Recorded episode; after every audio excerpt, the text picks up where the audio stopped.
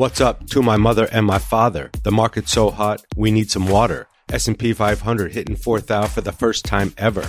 Bond yields keep climbing. Investors are like, whatever.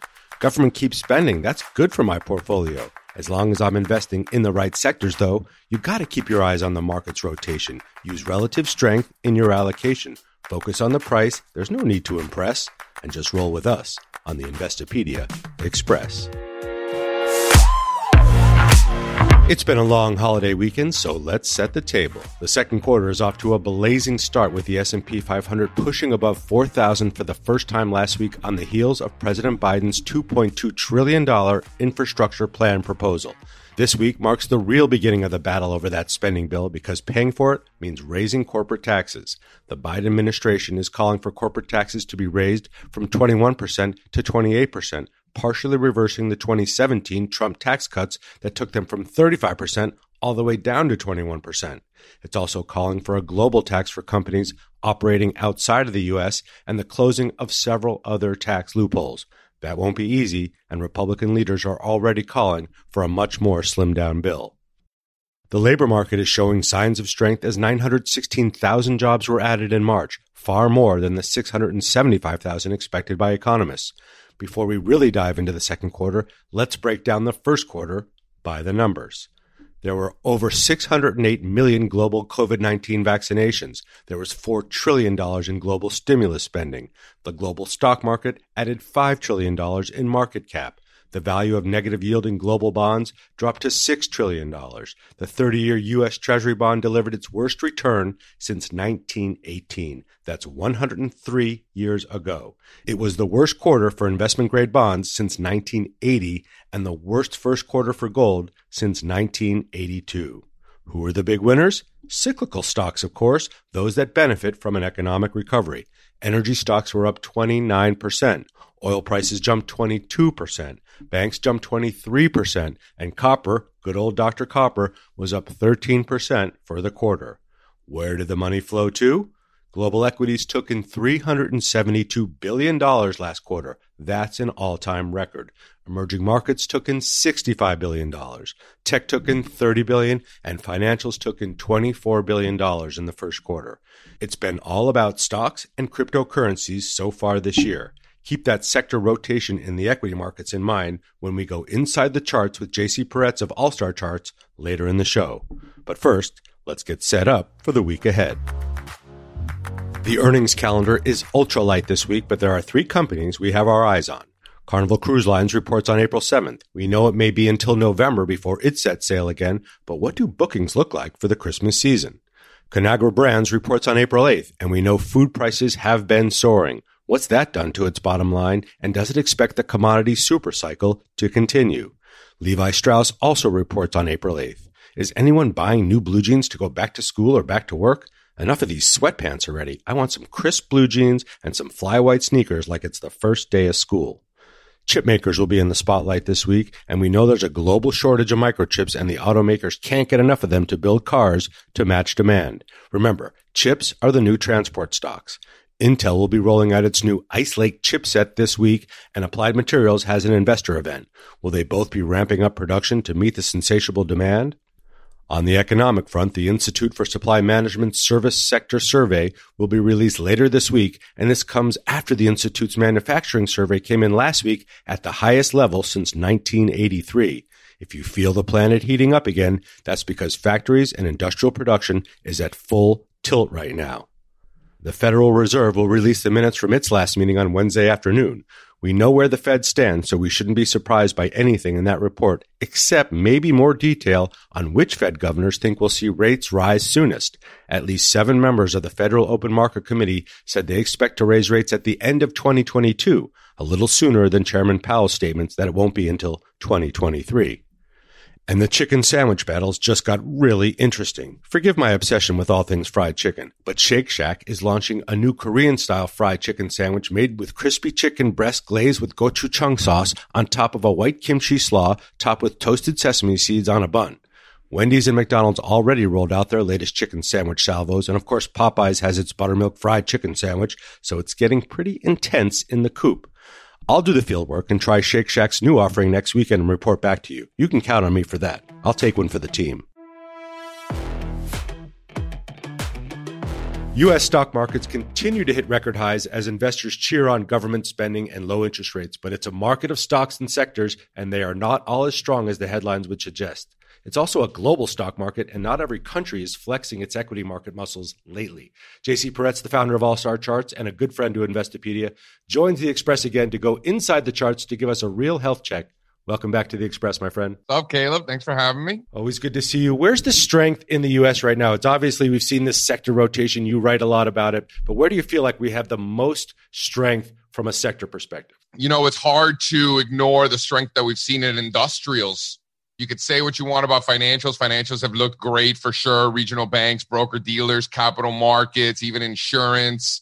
Remember, Berkshire Hathaway is the largest component of the XLF, so you're getting industrial exposure there. So if you tell me, JC, Q1, like who wins, who wins the trophy? I mean, hard to argue with industrials. One thing I'd like to point out is when you go to Europe, you're seeing a breakout in the Euro Stoxx 600, right, which is a broad measure of European equities breaking out of a 20 year base. I mean, the joke this week was that I've been waiting for this to happen since I was in high school in the 90s for Europe to break out of this base. And that's only funny because it's true. And by the way, Europe has double the exposure to industrials than the United States does. Right. When you think about the manufacturing economies in Europe, the Germanys of Europe, the real strong manufacturing countries that really love this type of economic activity and the demand that they're seeing all around the world, it's not a surprise that you're seeing the strength there, but it's surprising that it took 20 years given the amount of economic activity we've seen over the past couple decades. Well, I'm sure you can speak to the economic activity a little better than me. I'll tell you what price has done, and it's been just a severe underperformer. And a lot of that, remember, Caleb, has to do with the fact that Europe has a third of the exposure to technology than the United States has. I mean, literally, the United States has three times the exposure to tech. And by the way, that's not including Amazon, Facebook, and Google and Netflix, which are not in the tech sector, they are in the communications or the consumer discretionary sector. So if you add those in, just think about how much exposure to growth stocks the United States has, while other countries around the world simply do not. They have much more exposure to financials and industrials and materials and energy. And these economies are based on vastly different types of companies in the United States that investors in the US have been rewarded for being irresponsibly exposed to tech and growth and having that home country bias. American investors have been rewarded handsomely for that sort of behavior. Meanwhile, around the world, countries with more natural resource and banking exposure that have had that same home country bias have been penalized for it, right? They have a lot more exposure to value stocks and they've struggled because of that. And I think that over the last seven, eight months or so, we've seen that shift where now it's the value areas of the market are the outperformers and the American investors with that home country bias and overexposure to growth are really paying the price. I noticed that Canada, I was looking MSCI Canada, one of the best performing countries sector if you look around the world in the first quarter. Again, you named it. Lot, heavy industrial, heavy mining, all right? Pretty big Banks. big banking sector and cannabis. Banks for sure. 3 times the exposure to materials, more exposure to industrials, 4 or 5 times the exposure to energy. What are these sectors? Value, value, value, value. And why has Canada and Australia, for that matter, struggled for so long to keep up with American stocks? Because they're loaded with banks and natural resources, right? But now they're benefiting from that exposure. So, you know, when people ask me, JC, is it just one ratio like the IWF versus IWD, which would be the Russell growth versus Russell value, which obviously we pay very close attention to. We always have. A lot of people do. It's bigger than that right? It's it's more than just this one index versus the other index. You're seeing it around the world. Look at Singapore breaking out. Guess what? Singapore is 50% financials. What about China? China was the big growth stock market, was the roaring lion for most of 2020 through the pandemic, first in, first out. A lot of more controls, a lot of money invested in their technology. One of the worst performing countries around the world when we look at the last quarter. Yeah, you know, when you look at something like EEM, which you're going to have a lot of China in there, EEM doesn't look like your parents' EEM. What used to be a natural resource play, like when I first got in this business 20 years ago and emerging markets were ripping, It wasn't Alibaba, Tencent, Taiwan Semiconductor. It wasn't that at all. So you're looking at much more tech exposure. So they're going to get hit accordingly, just like they benefited accordingly when tech was a leader. We talked about six months ago, five, six months ago, we were starting to see the emerging markets break out because the economic recovery was beginning. You focus on price, I'll focus on, on some of the broader other fundamentals that were going on. But you did note that emerging markets were going to roar, and they did through the back half of, of 2020. Where's the sort of sentiment there now? What are you seeing through your charts as you look across emerging markets around the world? Yeah, I don't think that investors have enough exposure to emerging markets. Again, because over the last decade, anytime they took money out of America and put it anywhere else, they were not thrilled with the consequences of that decision, right? So, you know, it's one of those things where, like, you know, the kid touches the stove one too many times, stop touching the stove, you idiot, right? So, just when you need to start touching the stove again, it's very difficult for investors. I mean, just think about it, Caleb. Think about investors or financial advisors or investors that financial advisors have spoken to that have been convinced that technology is changing the world and solar and we're going to save the planet and clean energy and like all this nonsense all of those names have worked because they're all growth stocks, not because they're saving the world or you're going to save the planet through your portfolio. It's a bunch of nonsense. It's like one of the best Wall Street scams that we've seen in a while, and it's working. They're making a lot of money off that at the expense of investors. The truth is, it's the dirtiest. The countries that are taking stuff out of the ground, the companies building the machines to take stuff out of the ground, the stuff itself, the stuff and the companies that destroy the planet the most those are the ones that we want to buy. Those are the ones that are going to, in my opinion, going to continue to do well. And then just think about the countries that have that exposure. Something like Chile is making new 52 week highs, just closed at new highs, largest copper producer in the world. So think about what the world where values outperforming, where natural resources and commodities. I mean, Caleb, in my opinion, I've been saying it since last year. This is the beginning, in my opinion, of a commodity super cycle. Imagine copper breaks out of this 15 year base, which I think there's a hell of a lot higher chance that it is than it just rolling over and just turning into a major top in copper. I'm just not seeing that. What does the world look like with $10 copper, $200 crude oil? What does that world look like? Are investors prepared for that? My conclusion is a is a hard no. They are not. Now, is copper going to 10? Is oil going to 200? I have no idea. That's not the point. Point is, if we were entering that world, which, yeah, I certainly think that possibility is on the table. Most investors are not prepared for that period where technology underperforms for a long period of time and those other areas take over. Investors aren't ready for that. So look at the countries that have that exposure. Chile is just a, one example. Let's look around at some of the other commodities because the Fed says no inflation. Everyone's worried about inflation, but look at lumber, look at coffee, look at cocoa, look at all these other commodities that we actually buy every single day. Now, you look inside these markets, you look at each one of these things, you look at thousands and thousands of charts every week. What are you seeing apart from the industrial metals, apart from the, the fossil fuels, where you're seeing a lot of strength and a lot of momentum? Yeah, lean hogs breaking out, lumber obviously doing what it's been doing for a long time. Uh, if you want to talk about inflation, look at the inflation protected treasury security securities, we call them TIPS, relative to the traditional non inflation protected treasuries. And they just went out uh, last month at new six year highs. You know, look at five year, five year forwards and all the inflation expectations. Like we're seeing more and more signs of inflationary forces. Why are interest rates going up? Why are commodities doing what they're doing? Crude oil was trading negative uh, less than a year ago. Now it's in the mid 60s or pushing the mid 60s. One thing that I will say and you mentioned the other base metals, right? It's not just copper, it's aluminum, zinc, tin, lead, nickel. I would encourage all investors to keep a very close eye on this copper gold ratio. The ratio of copper to gold moves tick for tick with the US 10 year yield. And if you think about what the broader implications of higher interest rates and the outperformance of financials happening with that, I don't think that's a coincidence gold has been the worst place to be on earth, maybe other than treasury bonds. Gold has been the especially in the commodities market. You could have bought literally any commodity in the world except gold last summer and done very, very well. Gold just went out at the end of March at the lowest level since May of last year, relative to the S&P 500, lowest level since 2018, and relative to the Nasdaq, gold went out at the lowest level since 2001 making 20 year relative lows to the NASDAQ. And the NASDAQ didn't even have a great quarter. So just think about that. So, or a great month for that matter. So just think about what commodities are doing well and which ones are not.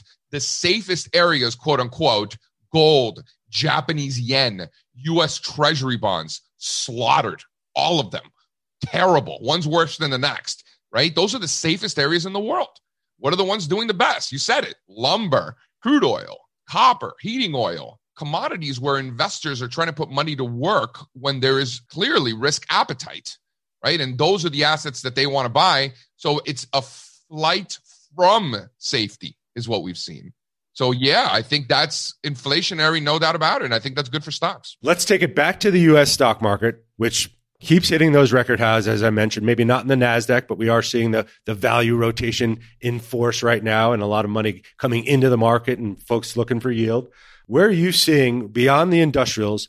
In the stocks that were so popular and so strong in 2020, the stay at home stocks have faded a lot. Do you see just this complete rotation out of those, or do you see a potential possibility for those to sort of recover a lot of the shine that they had last year? Yeah, I think there's a time and a place for everything, Caleb, right? And a lot of these names did very, very well last year. And I, I just want to point to something that we like to call relative strength, which is the performance and, and the behavior of one market versus another. In this case, we're talking about individual stocks relative to the rest of the market.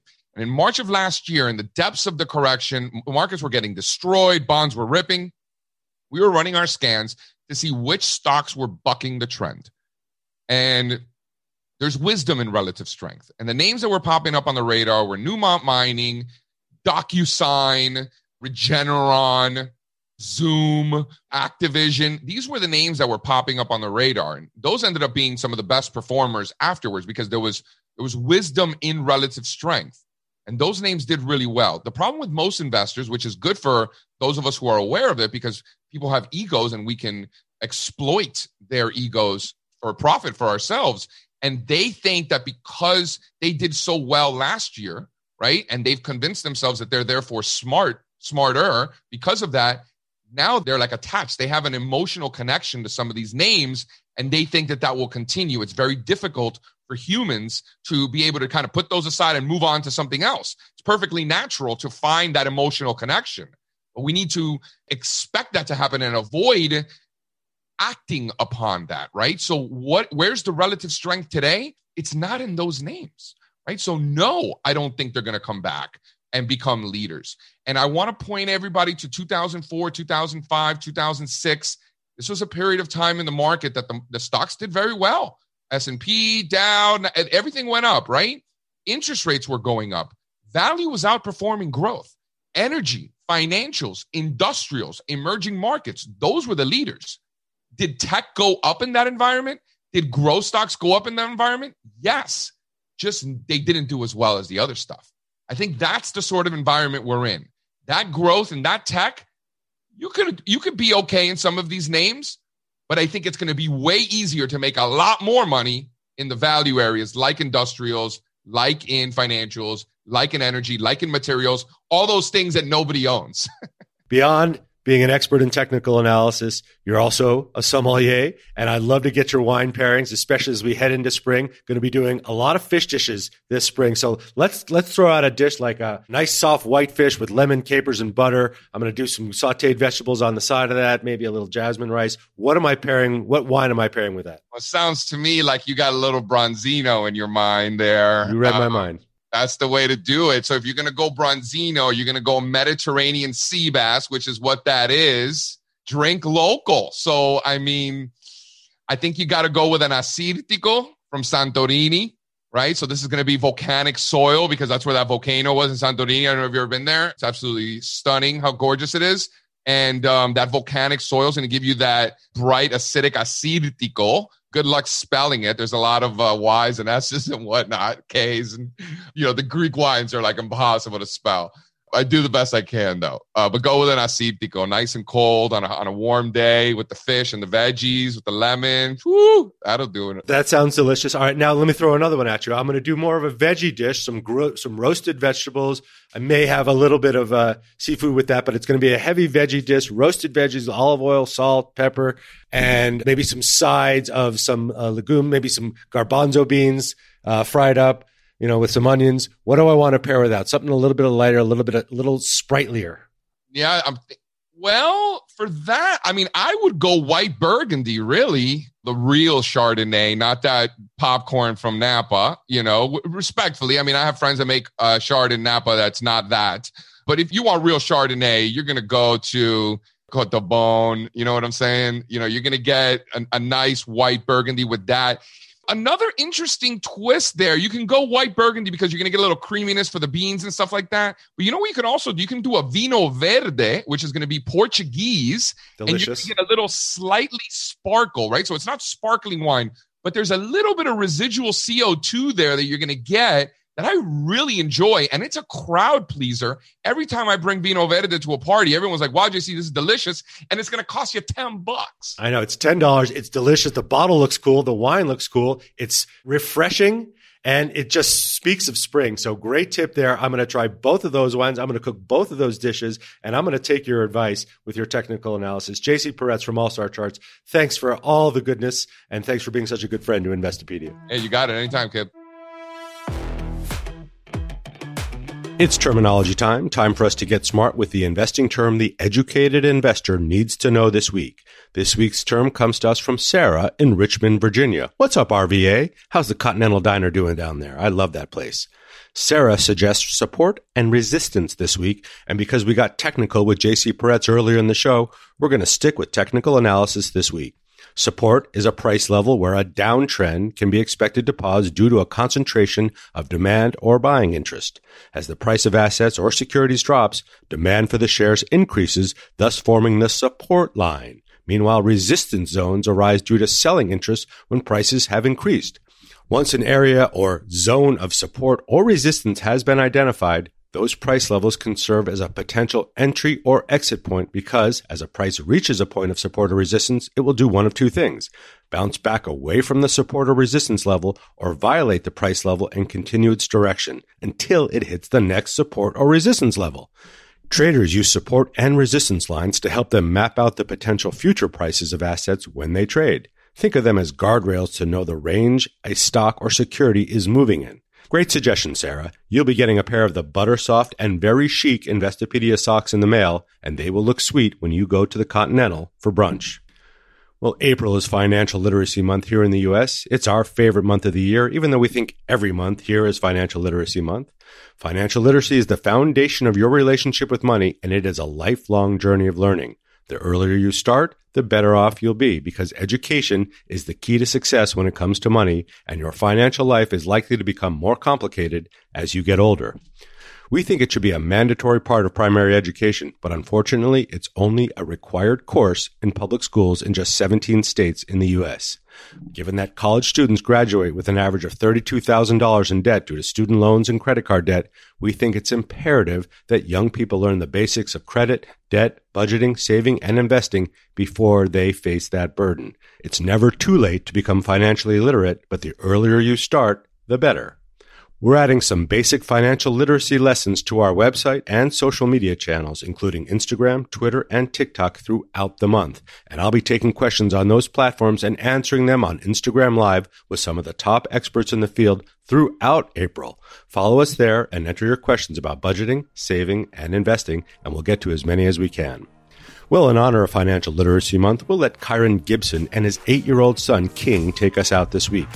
Kyron has been teaching his son financial literacy since he could walk, and he posted this video of him quizzing his son King on some basic financial terminology. This clip came out last year, and it's one of the best things I've ever seen on the internet. Okay. What's assets? Assets are things that bring money into your bank account. What's liabilities? Liabilities are things that take money out of your bank account.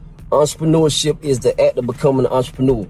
What's entrepreneurship? Entrepreneurship is a process of setting up a business or businesses. Taking on a greater than normal. Financial risk. What's an entrepreneur? Entrepreneur is a person that organizes and operates a business or businesses. Also taking on a greater than normal. Financial risk. What's financial mean? Money. And what's risk mean? Chance. Come on. What does it mean to own stock? When you own a share of a company. Come on. That's so good. And check it out, the full clip. And if you have kids or young people in your life, give them the gift of financial literacy too. We have free lessons and tutorials on our website, and on our YouTube channel, and we'll be posting short videos and hosting Ask Me Anythings with experts on Instagram throughout the month. So follow us there if you're a social media person, and stay smart with us all month long. Thanks for riding on the Express this week, and we'll see you a little further on down the line.